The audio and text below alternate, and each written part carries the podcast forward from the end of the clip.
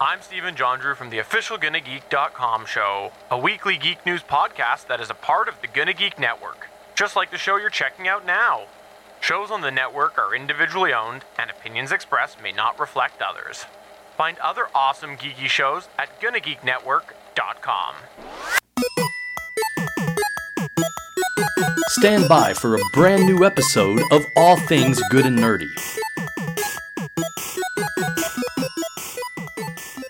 Good morning, everyone, and welcome to episode 361 of the All Things Good and Nerdy podcast, recorded live on Sunday, June 9th, 2019. And we are back for real this time.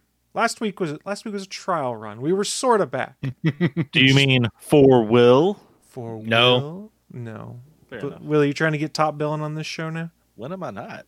Yeah, since day one he's been trying. Okay, hold on a second. How many episode titles have been a pun on your name? How many episode titles have been a pun on my name? Yes, but whose name is a synonym Not for enough. penis? and too many. Do what you love and you don't work a day in your life. That's not true. Everything becomes work eventually. Not everything. Just toss me down that, that, that, that just throw me downstairs. Not everything. or if it has, or if it does, I just haven't hit that point yet. That's right. So we are back live, like I mentioned, Sunday, June 9th, 2019. We do have the full crew here today after our brief hiatus. I'm Chris. Joining me as per normal, of course, one Anthony Bachman. hello, hello. And of course, the one and only, but not that Willie Nelson. That's fair. Mr. Micro Machines over here going super fast. I went fast. You're like June something. I was like, whoa. See, I'm, shit, I'm rusty, man. I'm not used to. I haven't been on the mic, but for like two podcasts No, no, since I that's came not back. bad. It's not a bad thing. It's just something different. It's like, whoa, you are in the mood, mano. I'm I'm got the itch to podcast, guys. I, I usually have a pretty full schedule of podcasting, and I've been out of I'm it. sure they have a. I'm sure they have a pill to clear that up. It's little and blue. we call it the Willie Nelson device. It's a. De- the pill's called the device. Jesus, It is called the device. here. I don't know why I called it a device. I, I don't know. It's got a little. Uh, it's got a little like uh, little uh, what they call nano machines in it. Nanobots. Nanites. Ooh, I like that. Sexy. That's sexy. That's super sexy. I like. You're weird. I mean, yeah. Right then. So Really so how are things going? What you guys been getting into the past few weeks? Vigi games. Lots of Vigi games. And movies. I, I saw Dark Phoenix. I'm sorry. Oh, I'm you and like six other people saw it on Friday. It seems like. Me too. I'm, Wh- I'm what did it pull I'm in? Like 14 well. mil on Friday? Like the lowest X Men opening of all Like time? Like fourteen dollars. It was not good. Look, so no one cares about this movie, right? So even I just have one question. even Disney doesn't care. I just have one question about this movie. I don't care Hardcore. X Men fans still care about it, but the general public does not. And yeah, Friday estimates were 14 million according to Box Office Mojo. You can choose not to answer this, but I just have one question. Okay. Does this have aliens in it? Um, Sorta, from what I'd read. Oh, you saw it too? I didn't see it. I just read about it online. He read about it, but there hasn't been anything in the trailers about it, so I'm going to say spoiler for next week. No, I was Well, that's going. kind of an answer anyway. I went to the movies on Saturday, but I went and saw Booksmart, not Dark Phoenix. Ooh, I, I, I, that's on my list to watch. I would Watch it now while you can. It was only showing once a day this weekend, so Oof. my guess is uh, it ain't gonna be in theaters much longer. Oh, I Yeah. mean, I can choose that one time a day. But I also wouldn't go. I've seen two movies since uh, we last talked in theaters. Detective Pikachu. It's Is one of them, isn't it? Isn't it delightful? It is delightful. Although I will say the CGI looks amazing, except there's are a, s- a couple of scenes, a handful of scenes where like, oh god, the CGI just looks shit right here. What happened? Yeah, there's a There's couple a- weird hiccups in it. There's a little part when Mewtwo is getting like he's all electrified and getting put into like a container, and I was like, oh god, that just looks terrible. Like it looks like it was animated, like hand animated. Ooh, And, but when it's supposed to be CGI, that doesn't look good. no, no. But it, no. it looks beautiful everywhere else except for like a handful of scenes. Hmm. And the story, eh, the plot, the twist at the end was I saw that coming a mile away. In fact, I was like, please don't be this. It's way too obvious. Please don't be this. But it was. I'm not gonna say what it is, of course.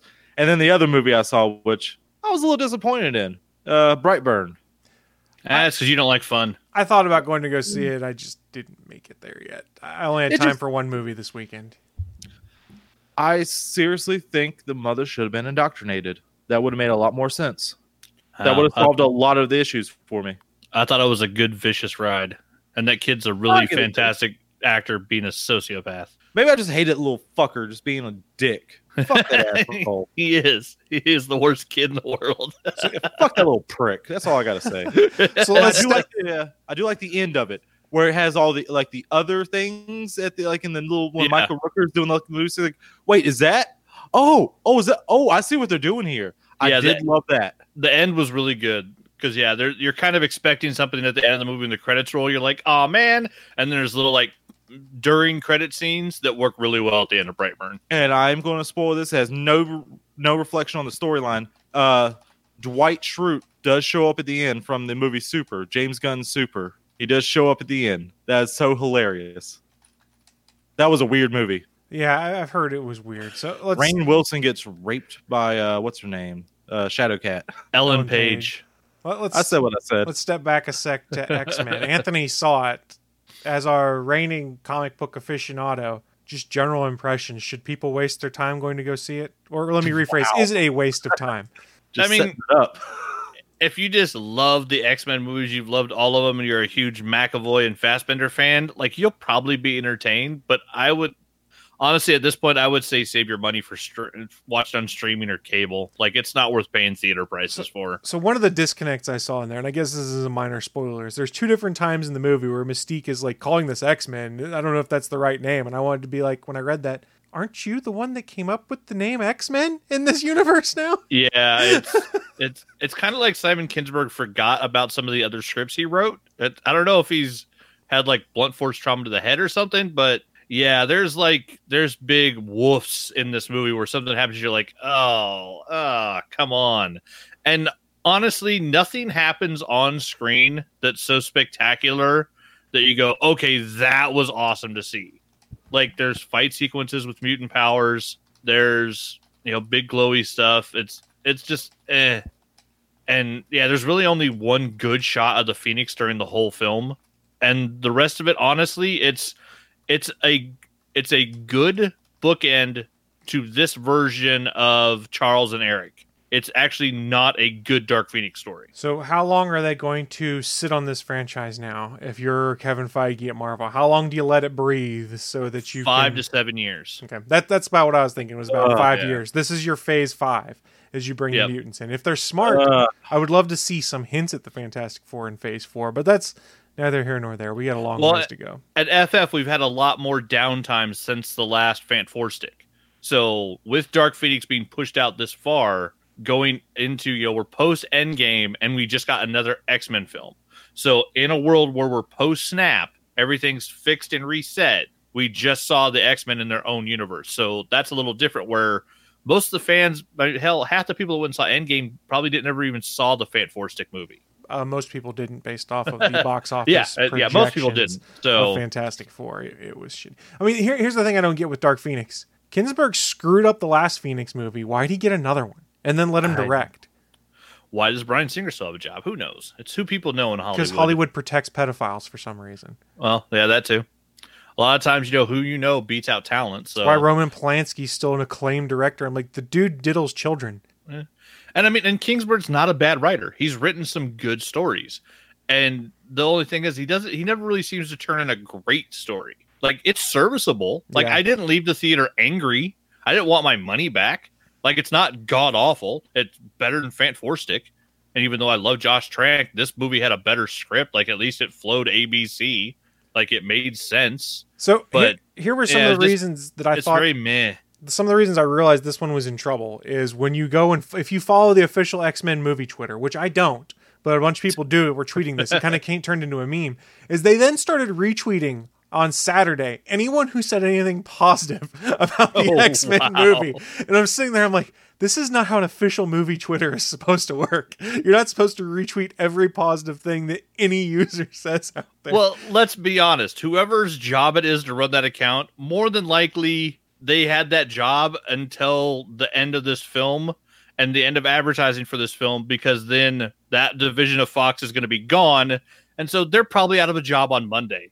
So as of Saturday, they probably didn't really give a shit. it also looked like somebody paid for a bunch of bots somewhere because there were a bunch of football Twitter accounts that didn't have a ton of Mm. followers that all throughout the week then started tweeting about how excited they were for Dark Phoenix. And I'm like, was this Fox or is this someone playing a gag? I, I don't know what's going on, but I'm really entertained. But all in all, it's not a great sign for the No. for this. Now, I'm sad to see McAvoy go. I'm sad to see Fassbender go. I think that they were the rock stars of this franchise. By all accounts, Jennifer Lawrence phoned it in in this movie, from what people were saying.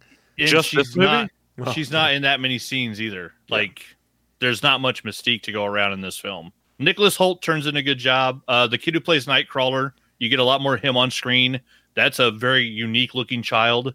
I, I've seen some poor things written about him online. He's just got a he's got a, a different look, but he looks really cool as Nightcrawler. And yeah, Storm actually had a couple of good lines. But yeah, it, it's Fassbender and McAvoy show again, and they both did good jobs again. So I think it will be very interesting when the home release of this comes out, if they include the deleted scenes, to see the original ending of this movie. That versus might be the helpful. ending on a train. Now, th- this is just what I'd read from various interviews and things like that. Evidently, they completely redid the ending of this movie because Captain Marvel came out and their endings were basically the same, is what it came down to. And I was like, huh. So I wonder what that actually was. I'm gonna guess it was not good, is what it was. We'll see. I mean, I don't know how exciting it is to go from a climactic battle in space to a battle on a train, but I'm I'm open to seeing what happens. Like Anthony said, this is one for me that I think I'm waiting until it hits Netflix or Hulu or whatever streaming service or HBO because I'm sure HBO or Showtime will pick it up, something like that. Like Yeah. I, I watched the trailers and I'm not trying to take a shot here. It just it never really hooked me. I was like, oh yeah, they're doing another X Men movie because X Men Apocalypse I thought was shitty. This one just never hooked me. I mean, you take Oscar Isaac, who is a great actor, and you just smother him under makeup and CGI so you can't even recognize him. Don't let him do anything. Well, and the worst thing is you cast him as one of the best mutant villains ever, and Yeah. then you don't let him be Apocalypse. You just let him be a, a yeah, a, a special effects suit. It's like, eh. That, that would be like equivalent to taking Tom Hiddleston in the Thor movies and putting a bunch of CGI and heavy costuming over him and not letting him be him. Putting him just- in the destroyer suit. Oh, that there you go. That's an even better analogy. Put him in the destroyer suit, and I'd just be like, Whoa. Yeah, Don't give this this was this wasn't that bad. I would definitely say uh, Dark Phoenix is a better story than Apocalypse. Like it does play through better.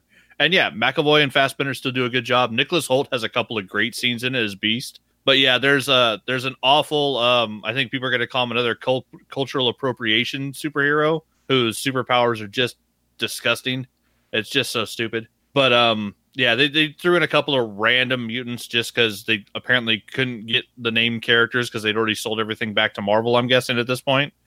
So yeah, there's just some random characters that fit into the story that nobody cares about. And honestly, when it comes down to it, throughout the entire film, I don't care about Jean, and I don't believe for a minute that this Cyclops and this Jean have a relationship because they have exactly zero on-screen chemistry. Well, my understanding is they just didn't really give it much room for these side characters to grow from what we saw in Apocalypse to now. That you're just expected to realize a bunch of shit happened in between the years, and the X Men are a legitimate thing, and these people all get along now and are like a family. So Yeah.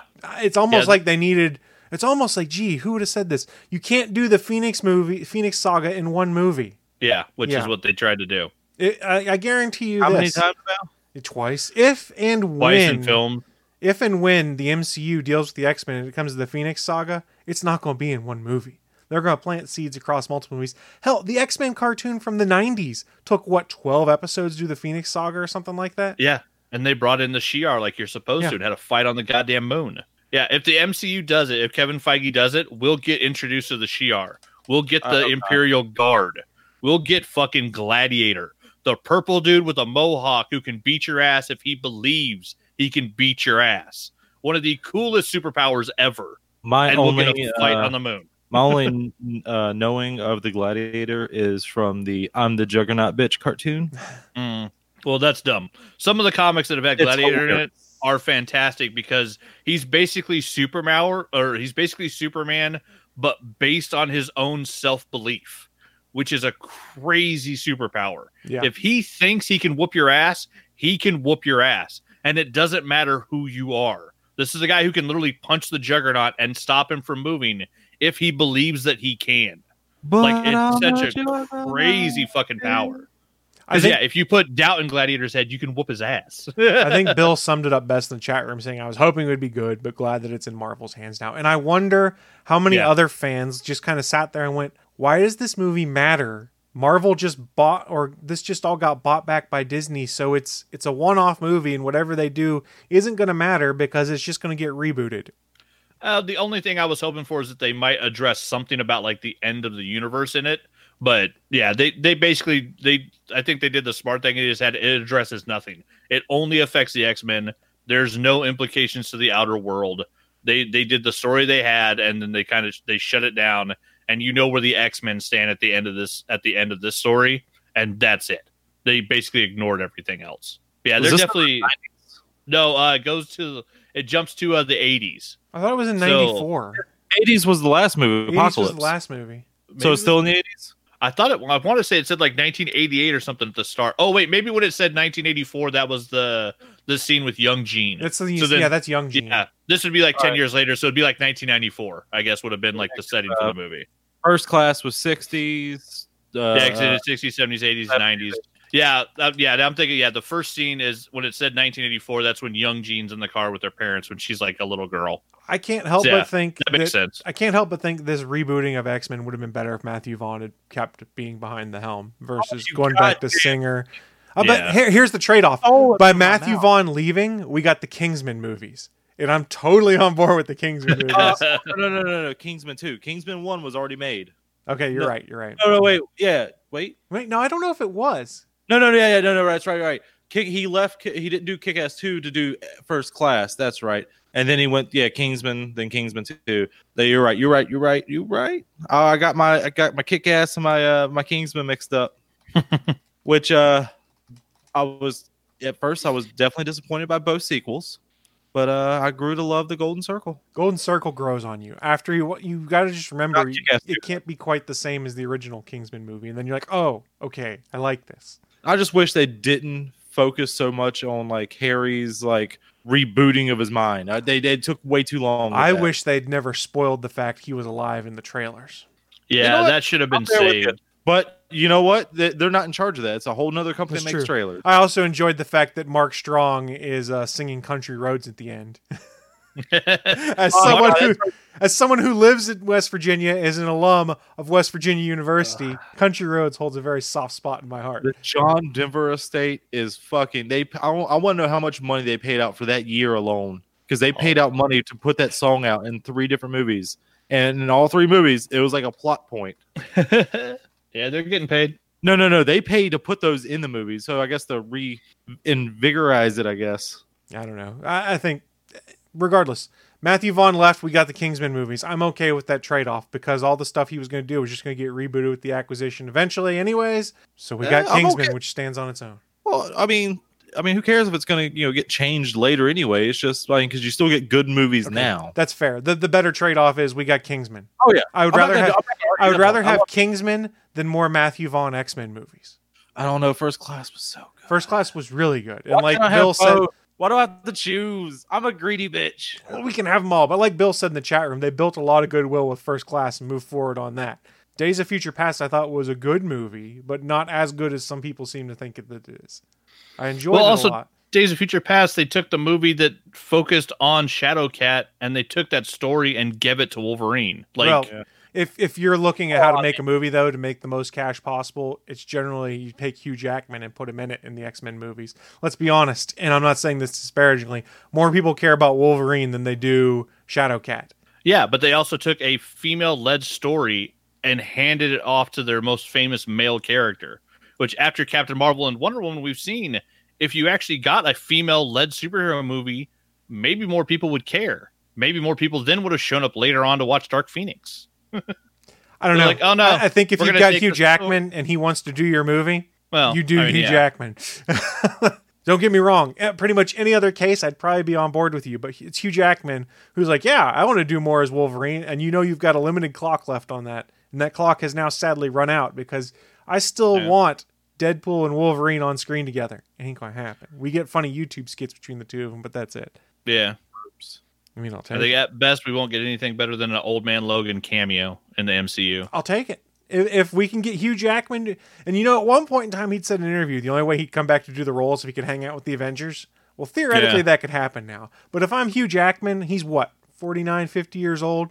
How much work does it take to get that jacked? And let's be honest, every movie, he gets more jacked than he was in the previous Yep. movie.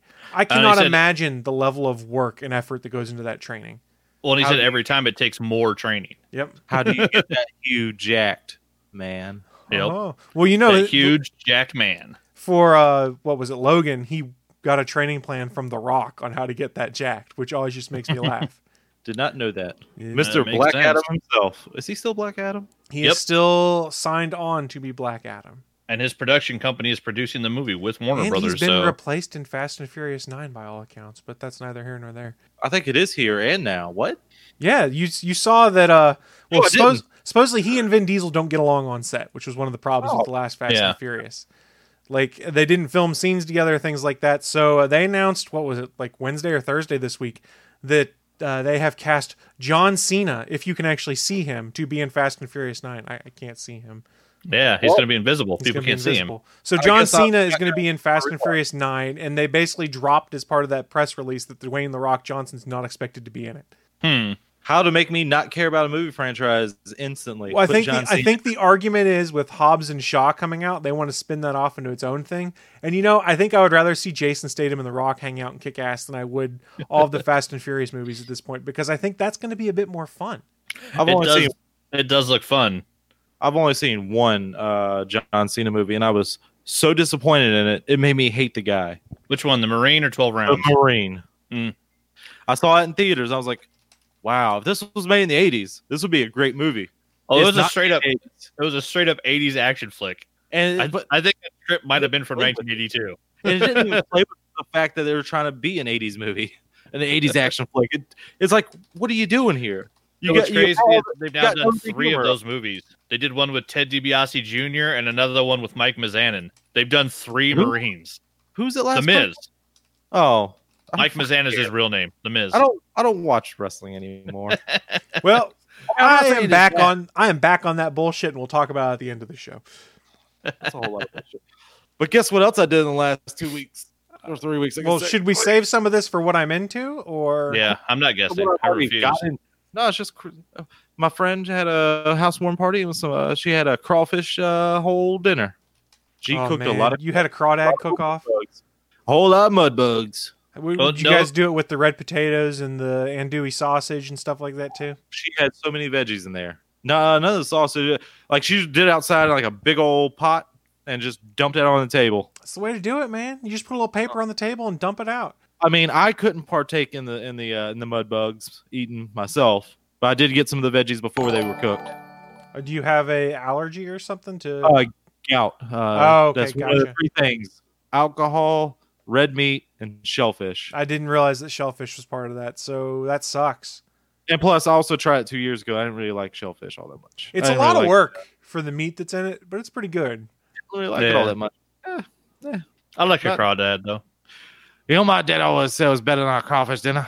Are you going? Ah, are you crawfish going? dinner. Are you turning into the crawdad man from the league? No, I'm turning. No, I'm turning into uh, the water boy. What's Oh, his name? yeah, Coach, yeah, yeah. Yeah. not Coach Klein, the other coach, the asshole coach. Yeah, I know who you mean. Sorry, I, I Ah, went. I went to the league first, but we have what eaten up 24 minutes just bullshitting. So I guess we should, you know, get back in line on things and start. Ramble going- Cast Part Two. I think so. Here's the news of the week.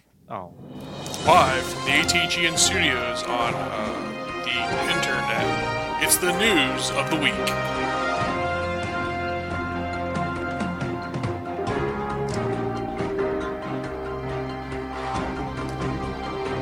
That's right. We're back with the news of the week. It's that part of the show where we run down what's in our minds some of the most interesting geeky and or nerdy news to have popped up in the past. We'll say few weeks because we've been away for a bit. So we're gonna share some more geeky stuff versus just bitching about movies and things like that. Willie, do you want to kick us off this week? sure. I'll kick you off with a headline. That's all he's got is the headline, by the way, guys. That's all he read was the. That's all he read. I mean, I read a little bit more, but it's all all all the shit in here is just the headline. That's all you need to know because they don't really have all the information. It looks like. but um, brothers, brothers in arms, come with me. We have Sony. We have Microsoft. shaking hands for once against the tyrants of Amazon and Google. Excuse me, I have to cough this out. That that, that tore my throat out a little bit. well, Willie's dying. Uh, this is a press release that came out, I want to say about a week ago, a week and a half ago, that featured Satya Nadella from uh, Microsoft, and I cannot remember who it was from Sony, but the photo has them shaking hands in this press release because they're getting along. Back to you, Willie. Yeah, so yeah, so they're uh, getting together to uh, fight uh, to come up with a good old streaming service for their consoles. It seems like because Google Stadia is coming out, and does Google Stadia look like a good idea to anybody? Google Stadia is interesting. And here is I don't think we can make a determination yet as to whether it's a good idea or not. And why do I say that? Because Microsoft's been working on Project xCloud for years, and one of the rumors is it's about to get announced uh, this afternoon as we record this episode. Sony's been working on other things. So there's lots of folks that are dabbling in cloud gaming. And while so and while Google has an interesting setup and the demo was really interesting, if Microsoft says, "Hey, Project xCloud, you subscribe to this and you're tied into our Game Pass, so basically, yes, you can buy games, but if you're subscribed to Game Pass, you have access to hundreds of games you can play on day 1 on any device." It's a big competitive advantage. Stadia, you've got what? If you pre-order now, you get Destiny 2 and a DLC, all the DLC for Destiny 2 and access to cheaper games a la Steam sale kind of thing. That, that's Hold on, hold on, hold on, hold on. Time out, time out, time out, time out. You get Destiny 2 for free? You if you subscribe on their Founders Edition stuff right now, Uh-huh. on which the bundle is $129. It gives you a Chromecast Ultra, a controller, three months of uh, Stadia Pro, and then that includes Destiny 2, all the DLC, and something else I can't remember. Here's the problem with that. Destiny 2 is three years old. No, Destiny 2 is about to go free to play. That's that's exactly why it's interesting there because Isn't- however all the DLC still costs money. So I think that's what the spin is is you have Destiny 2 as a free to play thing, but all the DLC that would normally cost you say 20 bucks a pack or something like that. I mean, sure, it's later, much later in the year, but said, still. don't already have Destiny 2 free because I got it on PS Plus. No, no, I mean, it's going to be free to It- it's it's, be, it's turning into a literal free to play game now. I'm saying I already got it for free, so they're not offering me anything I don't already have. So- DLC. So Willie, I think in part the news this news of Microsoft teaming up with Sony to do cloud things together, which is all they've really said. There was no no more detail to say what that is.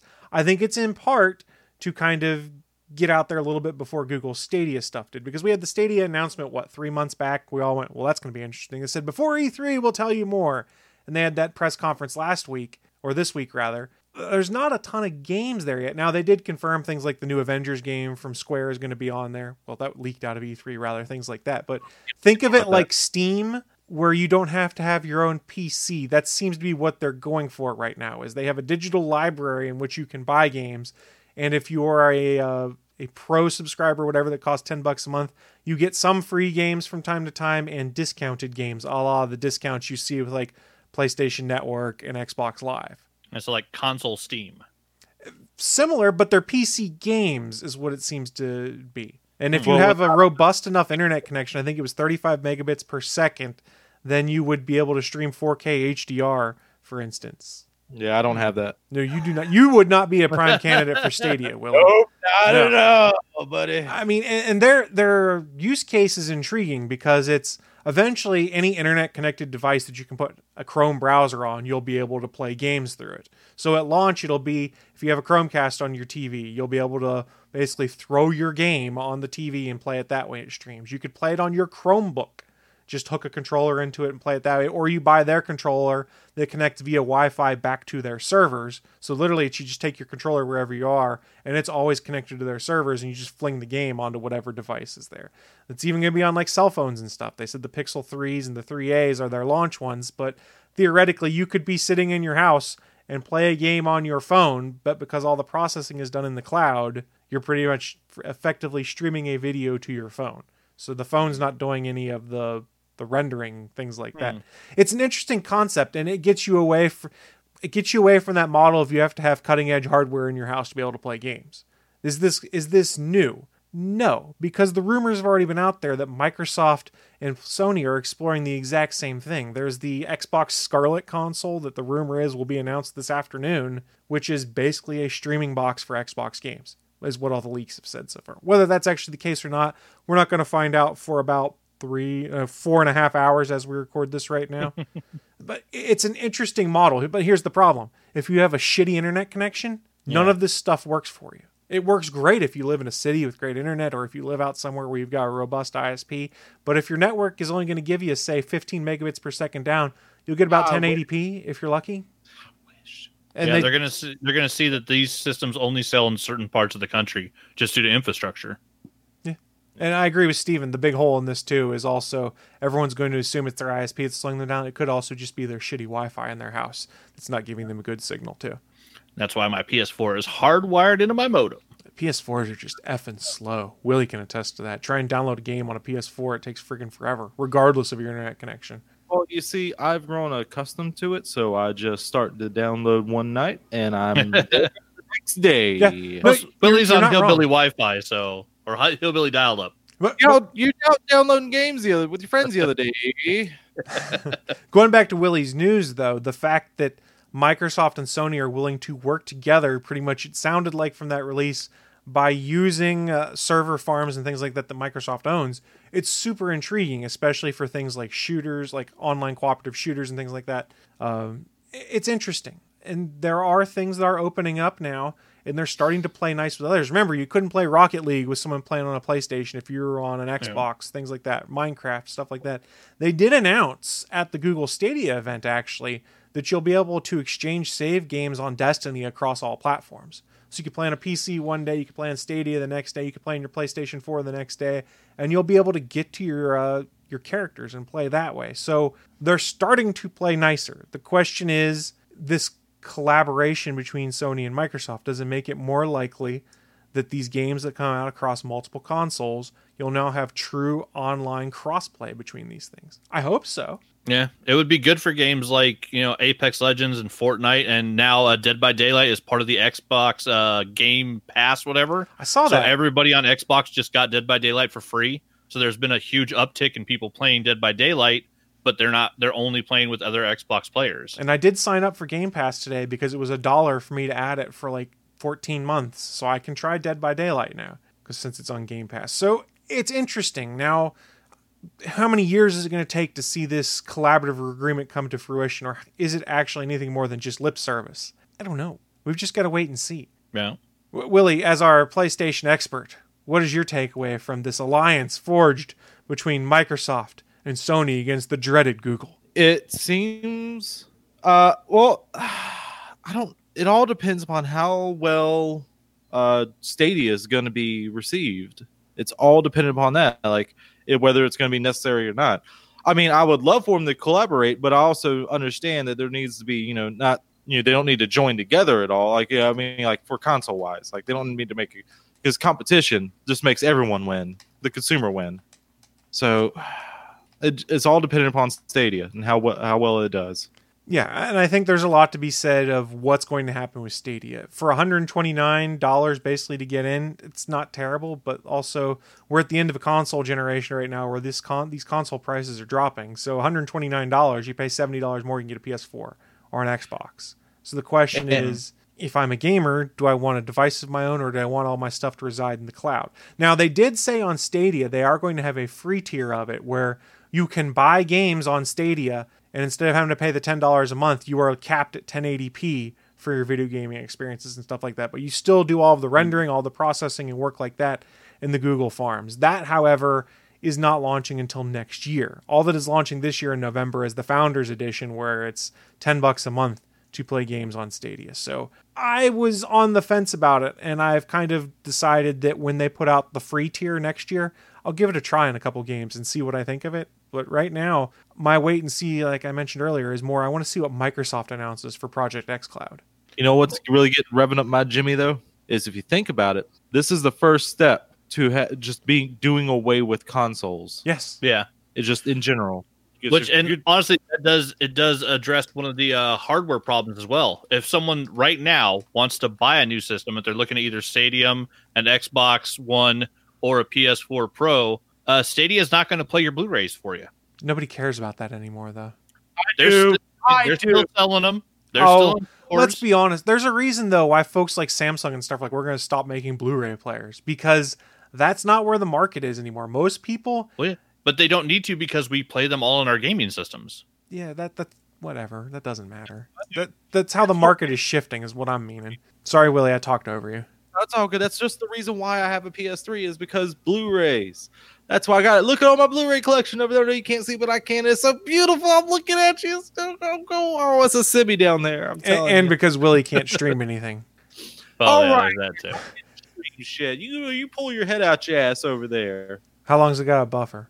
None. No, it's- uh, I'm actually amazed that I don't have to really do no buffering. I can play games online, no issue. Yeah. Like No, Okay, so I, I'm being overly glib here, but there there is a difference between people who watch things on the physical media and what you stream. You do have more compression on things you stream, but convenience always trumps fidelity. It's a lot easier for me to push a button on my box and start a movie And it's like, where the hell did my disc go on this? Fish out a disc, put it in the machine, have it spin up, go through the previews, finally get to the menu and start it. Now, first world problem, obviously, but convenience trumps fidelity. I'd rather have the slight decrease in quality just to be like, boop, it's playing. Yeah, see, I'm good with games streaming and having, you know, downloading a digital version of games on my PS4, but I still want my Blu-rays for all the special edition, all the special features stuff. As even when they add those in as part of the as part of the digital file, it's never the same. You can't find Easter eggs on a digital version of a Blu-ray movie. Dude, it's exactly the same. Have you watched any extra features on Vudu? It's literally just a video that's under the. You open the disc or whatever, or the movie, and there's a separate menu that's special features, and it's exactly like what's on the Blu ray. Eh, I still like the Blu-rays. I, I do agree with Steven. The part of what's running out too is the Blu ray data capacity is 25 gigs on a single layer, 50 gigs on a dual layer. You can get SD cards to hold more and stuff like that right now. We're moving Yeah. towards away from disc based stuff anymore because it's a lot simpler just to go to a cartridge. Hell, Nintendo did it with the Switch. That's more just because it's Nintendo though than anything else probably. Uh, I'll retract that line because yeah, I realized that was dumb. that was dumb. What do you got for us, Anthony?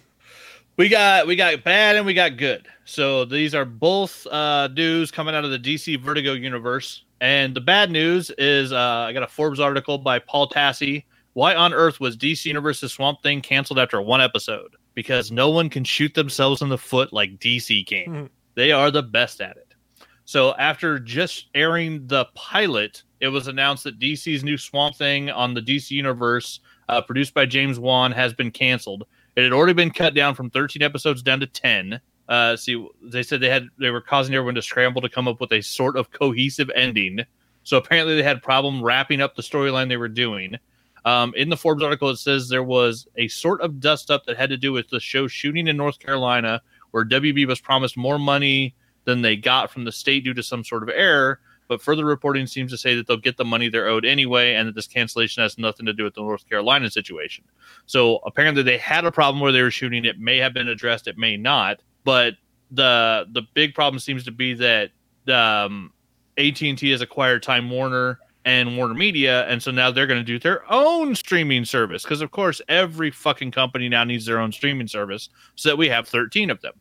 And so now they're already looking at possibly shutting down completely the DC Universe app, which is a really sad thing because it does have some unique shows and it's the only app of its kind. None of the other apps offer you the things that the DC Universe app offers. It has original shows, it has the old DC back library of cartoons and movies. It has a shop that's only accessible through that app that gives you limited edition DC like apparel and comics and stuff.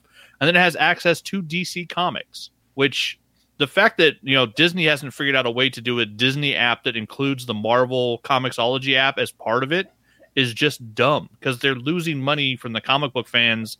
That you know we've seen plenty of people that will just toss money at things. Because Amazon owns Comixology.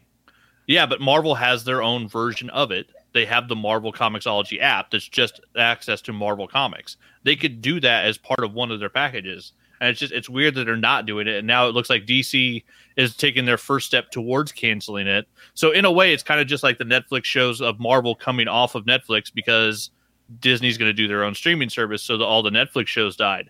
The sad thing is, is that the Netflix shows for the Marvel superheroes got three or four seasons. We're still going to get the last third season of Jessica Jones. We got two seasons of Punisher.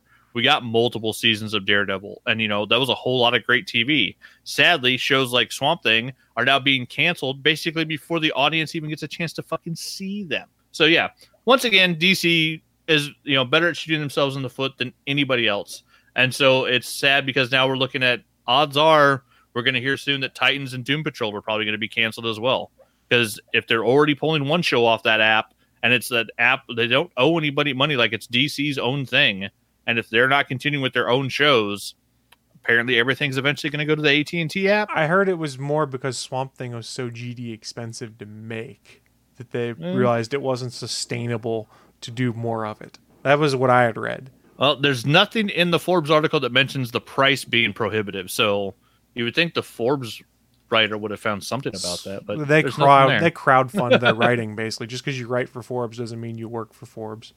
That's true.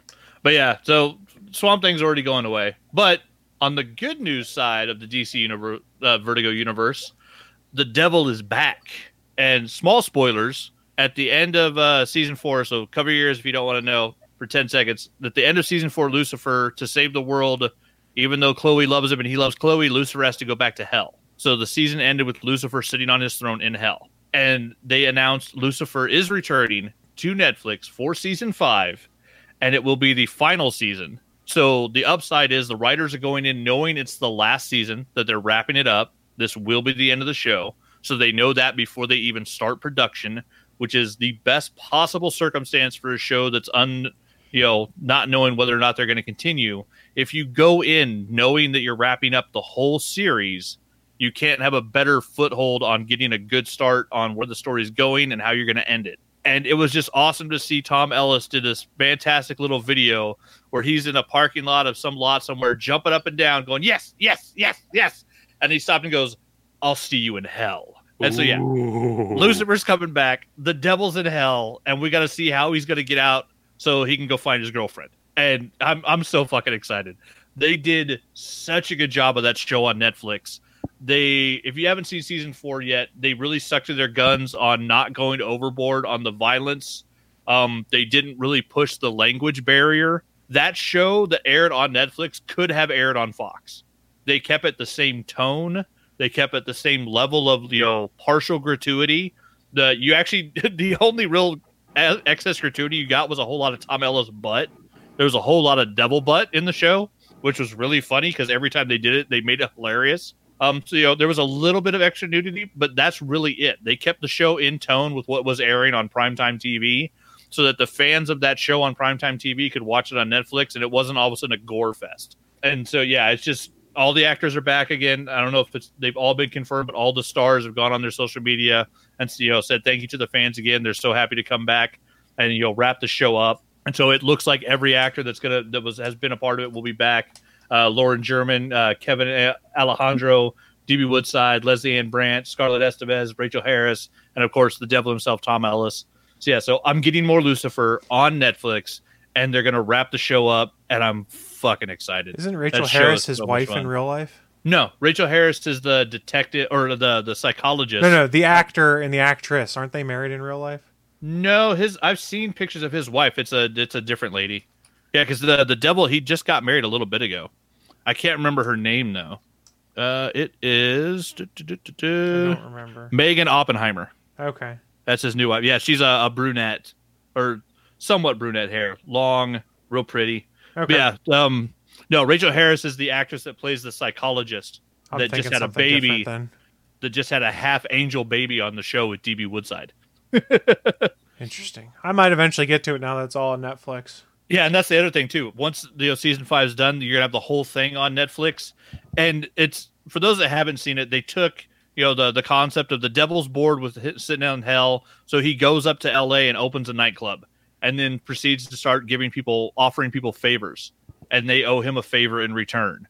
And so it's literally you know the favor swapping devil helping people out and then getting what he wants out of every situation. Well, because he's the devil. And then while he's running his nightclub, he gets bored and ends up running into a detective who's he's attracted to, and he decides to start helping her with her cases. So to keep himself entertained, he starts solving murders. And so you get a police procedural with the devil who's taking place in it just because he's bored. and Tom Ellis is fucking fantastic. He's so good as Lucifer. And then they introduce, you know, heaven, hell, demons, angels, all sorts of supernatural creatures. Like it's not a full-on supernatural show. Like they keep it really grounded, like they're normal human murders in almost every show. But it's it's a fantastically fun show to watch. Like it's it's always entertaining and honestly seeing uh Tom Welling showed up and I think it was season three. Seeing adult Tom Welling since you know like the last time I saw him in was Smallville seeing him show up as a character for a whole season or maybe just season and a half was fantastic. He was really good on the show as well. It's just it's a really fun show. I'm so glad that they get to come back and do another season. I'm glad Netflix seems to be treating them right and they're all having fun over there. Uh, I just want to make sure I'm I'm back, right? You are back. Yep. I know I know it was funny that we were talking about bad internet speeds and my thing just closes out on me. I will say it wasn't my internet. Apparently Google signed me out for some reason. Too much porn. That was weird because you, you went away and came back like four times. I don't really I don't use this computer for porn. I know you use your for that. PlayStation, and then you've always got the PSVR. Actually, I got my phone for that. Actually, Note no, to that's self. wait. I don't use the PlayStation VR for porn. You know how convoluted it is to Never- actually get that to work. Note to self: Don't touch Willie's phone next time I see him in person. Are I you am a. kidding? I Oh, would no, never no. touch anything in Willie's house. it's all What are you dirty. about? My phone's always in the other hand. that doesn't make it less dirty. That's Gross. But I mean, it's so convoluted. I'm a lazy masturbator. TMI. Not enough Well, TMI. Thank you for Oh. sh- thank you for sharing that news with us, Anthony. I'm going to try and move on in an effort to forget all about Willie's masturbation stories here. Well, I just gave you a good episode title: "Lazy luck. Masturbators." Good luck. So next story here, there was also an event. We're coming. We're coming up on E3. There's gonna be all sorts of video game news coming up. And of course, somehow I Yes. find video game news before E3. Why is that the case? Because it was either Wednesday or Thursday. Nintendo had a Pokemon Direct event where they started announcing and gave some more details on Pokemon Sword and Shield. For those that aren't familiar, Pokemon Sword and Shield is the next game by Game Freak that will be coming out, and not for the Nintendo DS, but for the Nintendo Switch. The Pokemon franchise has moved on. You'll be playing on the new mobile gaming system that Nintendo has, and by all accounts, it looks pretty awesome. So, what did we find out about Pokemon Sword and Shield? The release date is officially set for November 15th this year. So, uh, thank you, Nintendo, for giving me such a good birthday gift. I get Pokemon that day when I come home from work, and that is all I'm going to do. The problem is uh, Star Wars Fallen Jedi comes out that same day, too. So, Oh. I don't know which game I'm going. To I'm going to play Pokemon. Let's be honest. I'm play Pokemon. that was quick. I already knew it. I already knew it. So, what's some of the other stuff we found out? There are new legendaries that were announced. Uh huh. They're a bit on the nose. Uh, for Sword, Uh-huh. your Pokemon is a giant wolf that's holding a sword in his mouth, and for Shield, Uh-huh. your legendary Pokemon has like a crest that looks like a shield built off of his chest. It looks really badass, actually. it's a ch- it's a shield mane. a shield mane. Yes, that is not a. That's probably the best way of putting it. I only I only speak truth here, buddies. Pokemon Sure. Sword and Board, huh? We also got to see a bit more of the Galar region, which is supposedly modeled a little bit after Britain in the UK. I'm not quite sure how that is the case because I haven't had a chance to play it. You got to meet the new professor, your new rival, and we got to see some of the new Pokemon gyms and Uh-huh. stadiums. They all looked pretty cool. They revealed some new Gen 8 Pokemon that we'll be able to catch in addition to the starters and showed a couple of the evolutions. One is this giant black like eagle that looks really cool, and I cannot remember its name. But here's where things get interesting is Go here's some new additions to the gameplay. Let's start with the one that I'm not as cool with, well not as interested in compared to the one that I'm super interested in. They added a new battle element called Dynamax. This is an option you can activate once per battle to grow your Pokemon to incredible size, basically allowing them to use more powerful versions of their abilities. You know how in Power Rangers Rita would be like, make my monster grow? I was gonna say This, it's Power this is what you get to do with a Pokemon once in a battle, but I think it only lasts for like it was either Three one turns. or three turns. I Three can't- turns. Three That's what I heard. Three turns. You can only question use the special capability once during those three turns. Does your character have to say in the Rita Repulsa of voice, "Make my monster grow"? I don't think so, but they do throw what looks like a giant friggin' Pokeball at them that causes them to grow. So That's awesome. it's pretty cool looking. They've been reading my diary. They have Those are gonna be some guide. memes. Those are gonna be some memes.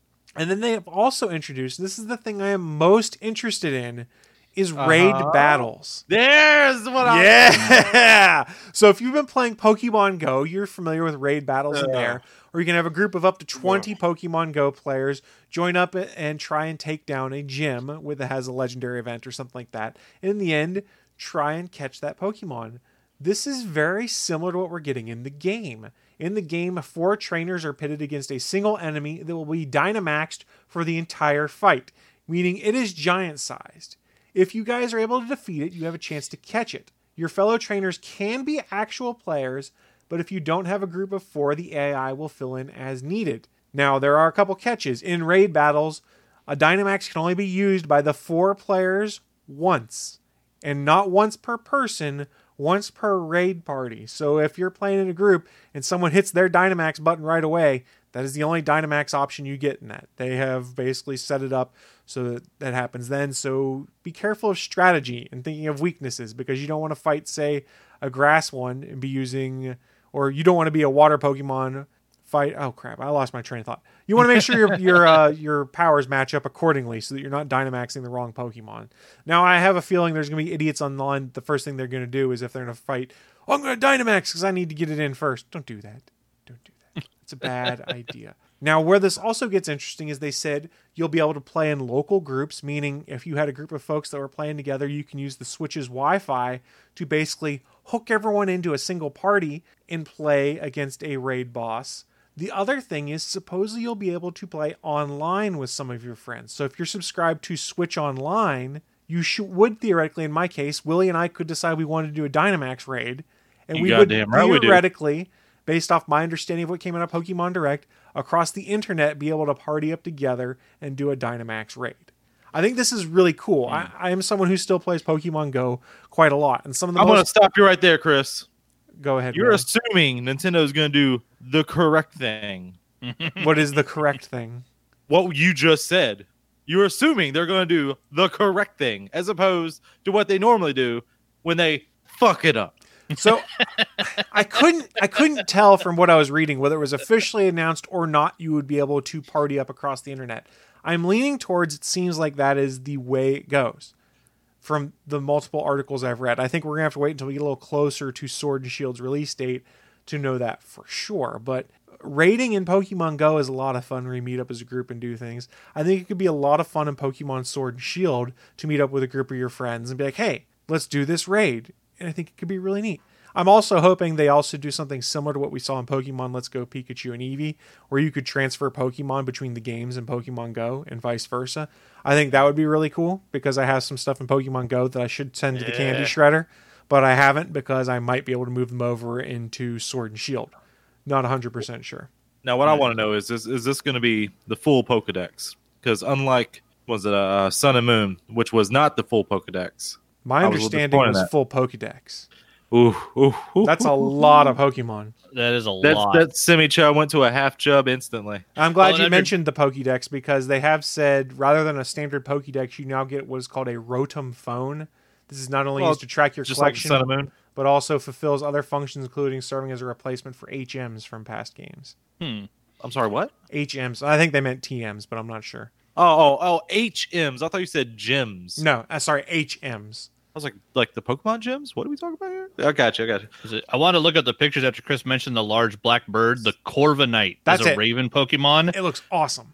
165.3 pounds, flying steel type bird, is a massive seven foot three inches tall. So they're giant Pokemon, but the artwork on it's fantastic because it looks like part of its skin is turned into armor. Like it's a bird that's half armored. Like it's fucking cool looking. Uh, I will say, what the hell was I gonna say? Oh yeah, yeah, yeah the Rotom phone. That, that was in Sun and Moon. Was I it? Okay. I haven't played Sun and Moon yet. Well, that's your problem. I don't have a Switch. I'm uh, I Switch played Ultra DS. Sun. That was my go-to, Ultra Sun. So let, That's let one last 3DS. One last thing on here random encounters. So last year in Let's Go Pikachu and Eevee, they kind of did away with random encounters in favor of a system where you could see Pokemon roaming wild and you could go walk up to them and catch them. Roaming encounters had been expected to return in Sword and Shield. However, based off the Pokemon Direct, it seems like they're using the same mechanic from Let's Go Eevee and Pikachu, where you can see Pokemon roaming around on the map and you just basically walk into them to initiate a battle to try and catch them or not.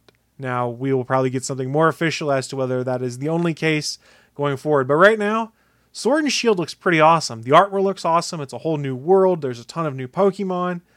This is exactly what they need to continue the franchise. Yeah. And uh, Dazzling place we never knew. They did also announce that if you're someone who wants to play both games, like many people do, they are selling a twin pack of Sword and Shield packaged together, or you can buy them individually. Now, pro tip here if you're an Amazon Prime subscriber, you can go and buy Sword and Shield individually, and they will give you a $10 credit for each of them, or you can buy the double pack and you get only a single $10 credit. So if you're Amazon Prime and you want both, just buy the games separately. You know what, Chris? I got a package deal for you. No one's buying that. You'd be surprised. I'm just kidding. So November 15th, we've got five months basically until we can start playing Pokemon Sword and Shield. And Willie, I look forward to catching Pokemon with you. We're gonna be throwing our balls at the wall for days, ain't we? I'm really sad that you put it that way, but yes, we will. But you know what really made me happy about this whole little segment? What's that? We we followed up with Pokemon from Lazy Masturbations. Thank you. You're welcome. Thank you. I try. Thank you. I appreciate it. I do what I can, man. I'm I'm, an entertainer, man. What can I That say? brings a smile to my heart. Oh, and a wink for my anus. Oh, there we go. you know what else brings me a smile, though? Reminding everyone that the All Things Good and Nerdy podcast is, in fact, part of a network of shows that you can find over at GonnaGeek.com. We've got 25 plus different shows in the network that cover a variety of topics, be it specific television programs like, say, Agents of S.H.I.E.L.D. Or the Arrow television show, or general geek culture, or tabletop gaming, board gaming, video games. We've got all sorts of different shows in the network. And as much as I would love to tell you about every single one of them, I can't do that because we'd be here for probably another half hour. But what I can do is toss things over to Willie Nelson, where he's going to tell you about one specific show on the network for you to check out. Oh, I've been holding on for this. I've been edging this for a while. I've been waiting on it. It's been three weeks since I did it. I can't wait. Or it's probably been longer because we didn't have one last time. I can't remember, but it's not back to you yet, Chris. So you shut your mouth. I am talking about on the Bubble podcast. They're talking about Witchblade, First Wave, and the Dresden Files, plus the role of physical items in fan camping. It's episode 35. Fans of the Dresden Files sent drumsticks. First Wave fans sent salt packets, and Witchblade fans sent Pez dispensers. But did any of these items actually move the renewal needle? Check it out and find out. Back to you, Chris.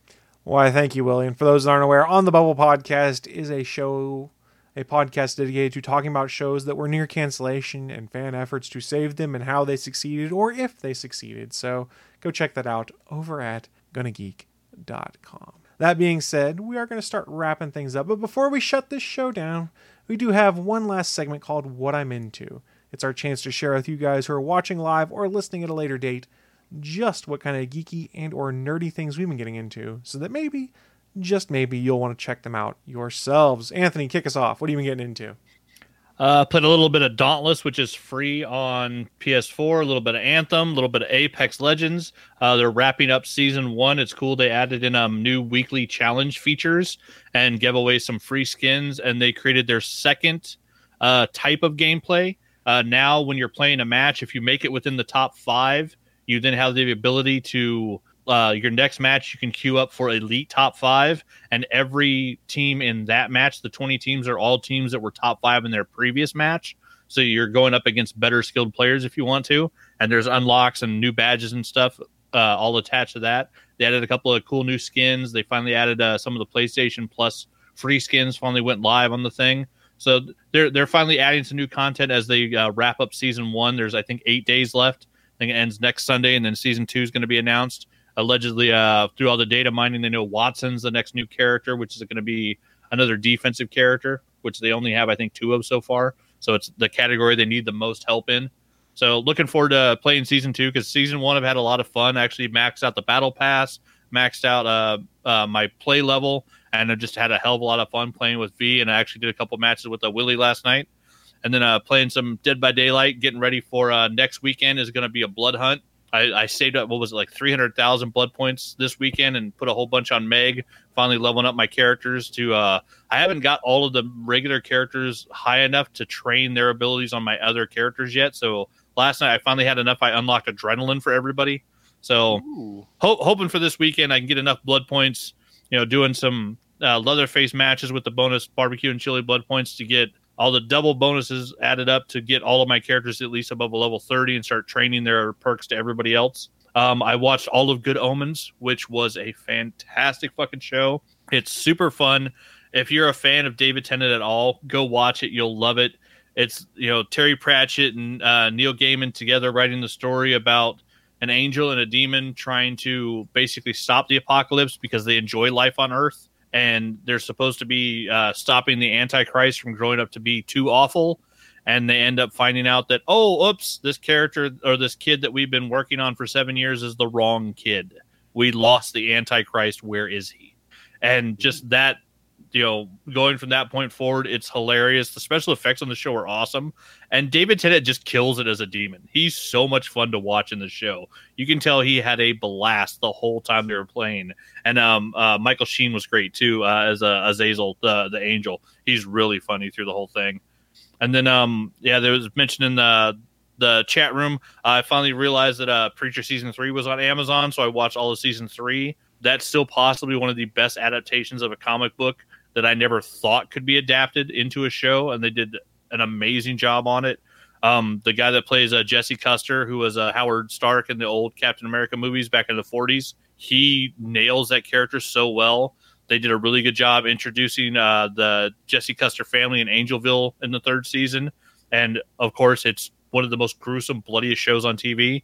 And going off of that, uh, The Boys is coming out soon. So I'm looking forward to that because that's a world where when superheroes go across the line, as uh, the main character puts it, they get spanked. There's a team of uh, CIA Black Ops characters that are basically super powered to go out and punish superheroes that cross the line in a world where the Justice League is basically a corporate team owned by uh, Vought Industries, I think it is, that uh, they can basically do whatever they want.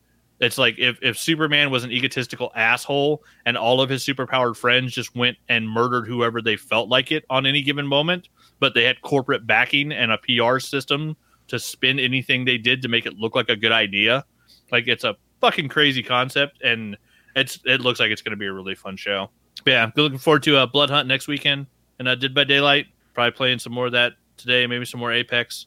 Yeah, just playing a lot of video games. And then um, I did finish reading Cosmos which yeah, that hurt my brain uh, in the good way a little bit. Kind of uh, give me a better understanding of some of the scientific concepts that maybe never thoroughly got grasped during high school. And then uh, yeah, I went and saw Dark Phoenix, and eh, like I said, wait for a second run theater or cable. Like McAvoy and you know Fassbender put in a good performance, but there's nothing in this movie that you're gonna come out of the theater going, "Holy shit, I've never seen that in a movie before." Like it, it all just seemed like stuff that's been done before oh, there's a scene where Quicksilver runs fast. Like, okay, like, eh.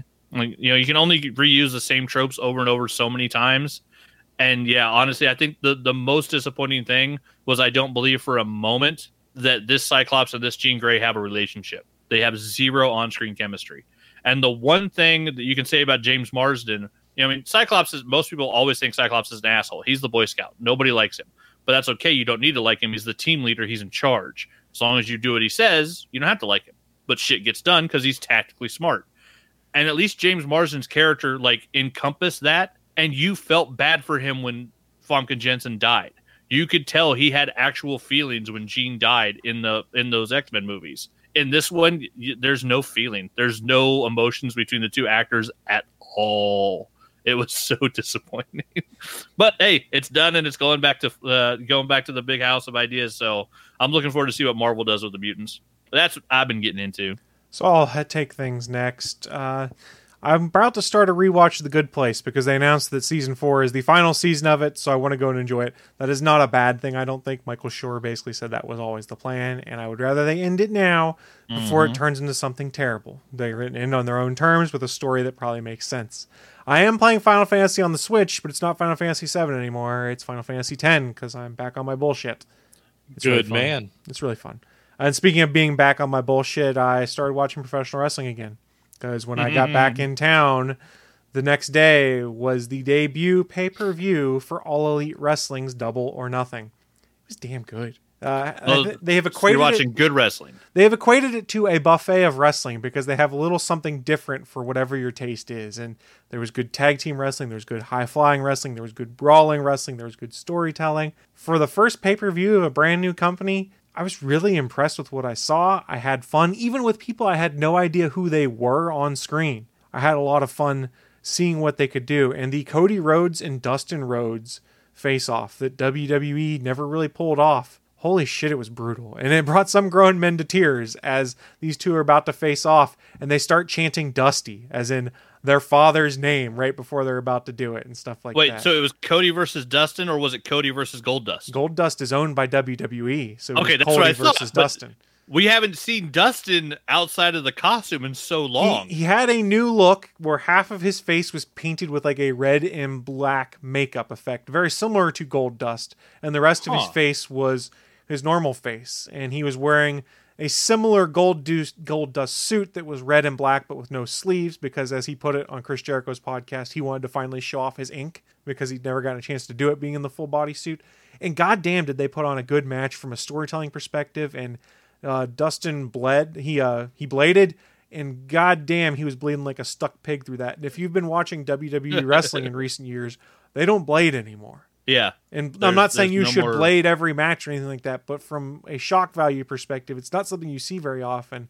And goddamn, and at the end of that match, you think he's going to retire. Cody wins. Cody comes back in the ring and says uh, to the effect of, he doesn't need. Uh, he needs his brother to come and tag with him at the next pay per view, which was Cody and Dustin against the Young Bucks, which is going to be also a fantastic match because if you're not familiar with the Jacksons, they are a phenomenal group of tag team wrestlers and they've just got a bunch of stuff set up that sounds really interesting and I'm curious to see what they do between now and the fall when AEW hits TV because AEW will be on TNT. They have a television contract in the fall. We don't know ah, okay. what date anything starts or how long the show is going to be, but they will not be just doing pay per views. They will have a television contract on TNT.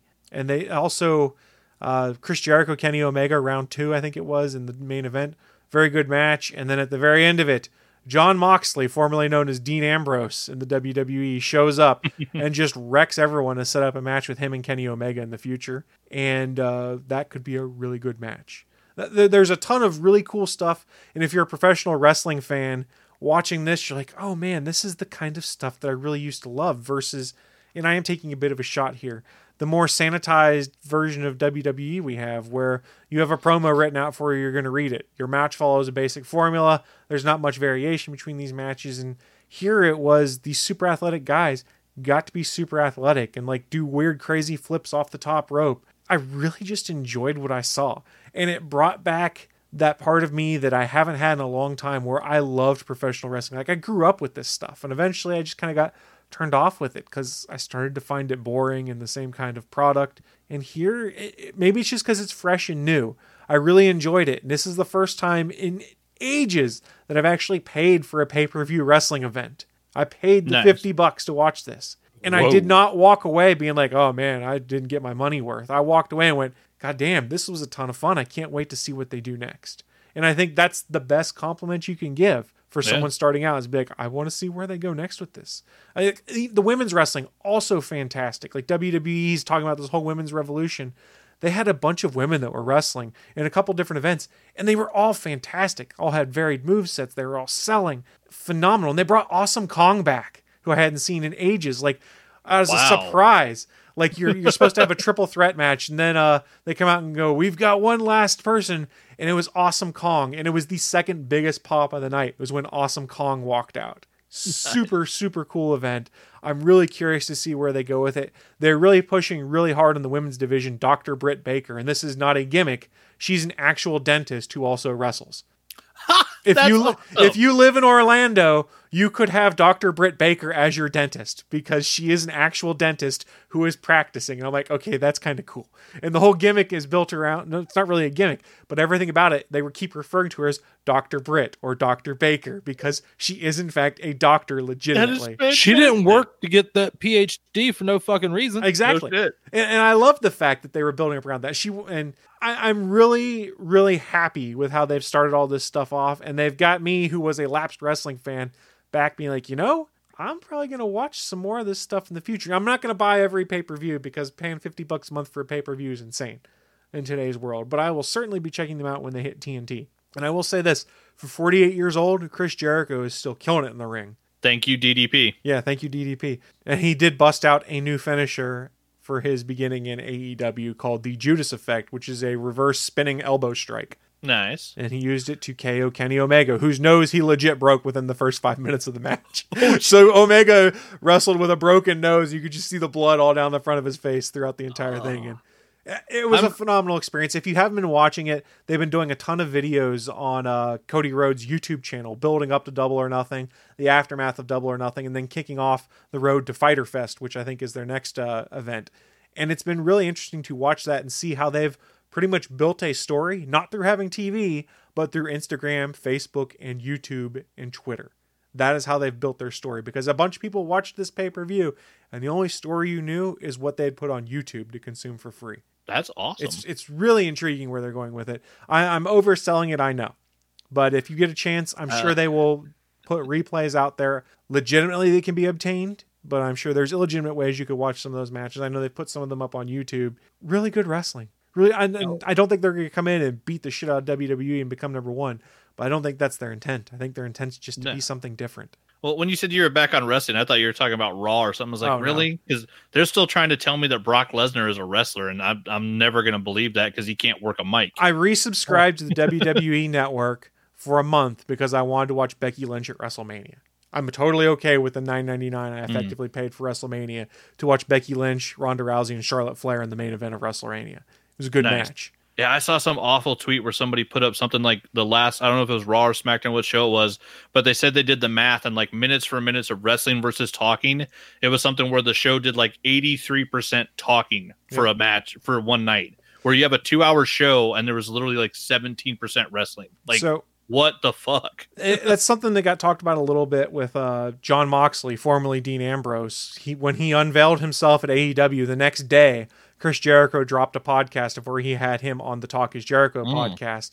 In less than a week, it hit a million downloads, and Nice. it described the environment he found himself in working for WWE and why their creative is broken. And a lot of what he said, I was going, you know, this kind of explains why I find the WWE product fairly boring. They've got all these talented folks, but it's boring. And here's why. So if that's something that interests you, the last thing Chris Jericho needs is a plug from me.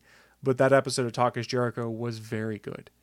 Well, plus they're contracted workers that can't work for anybody else, but they're still considered freelance, so they don't give them health care. Fuck you, WWE. AEW gives them all health care. Anyone under contract has health care, is my understanding.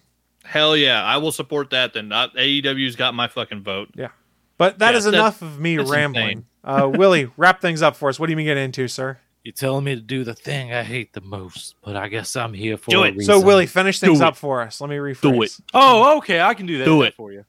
Do it. So uh, let's start off with some music. I, I've been getting some good music. Uh, found this band called The Dead South.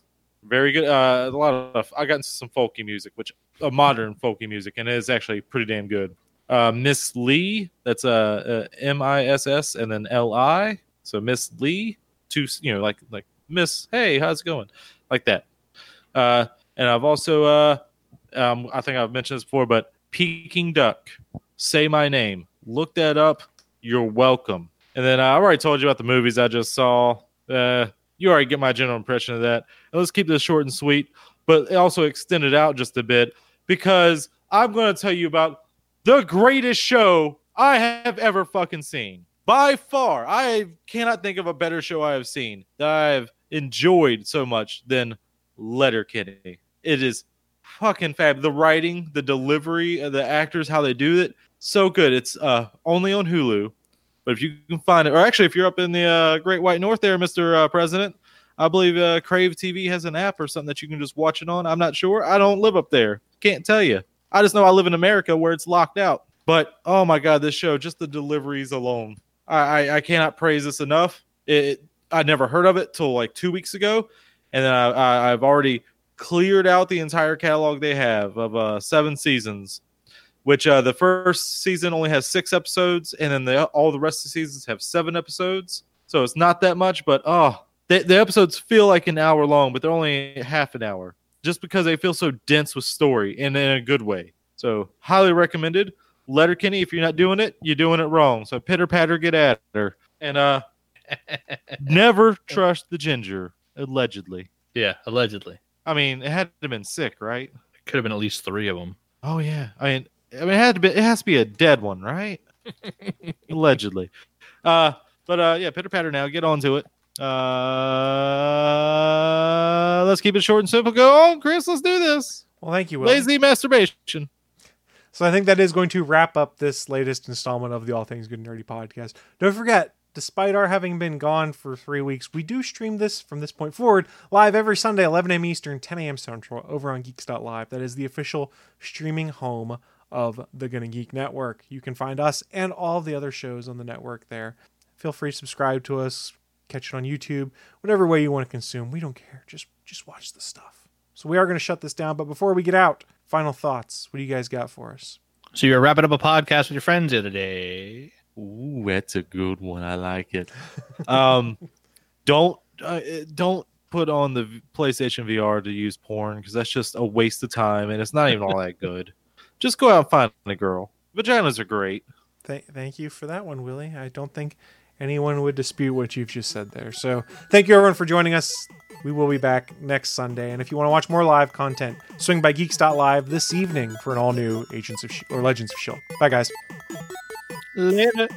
Thanks for listening to this brand new episode of the All Things Good and Nerdy podcast. Don't forget, we'll be back next Sunday live at 11 a.m. Eastern, 10 a.m. Central over at live.atgnpodcast.com, channel 3 of the Alpha Geek radio app, and over at our network home at gonnageek.com slash live. If you have any feedback for the show, please contact us atgnpodcast at gonnageek.com on our hotline number at 304-806-ATGN, or even better, go to Twitter and send us a message at atgnpodcast. The music you've heard in this show is produced by Kevin MacLeod and can be found at incompetech.com.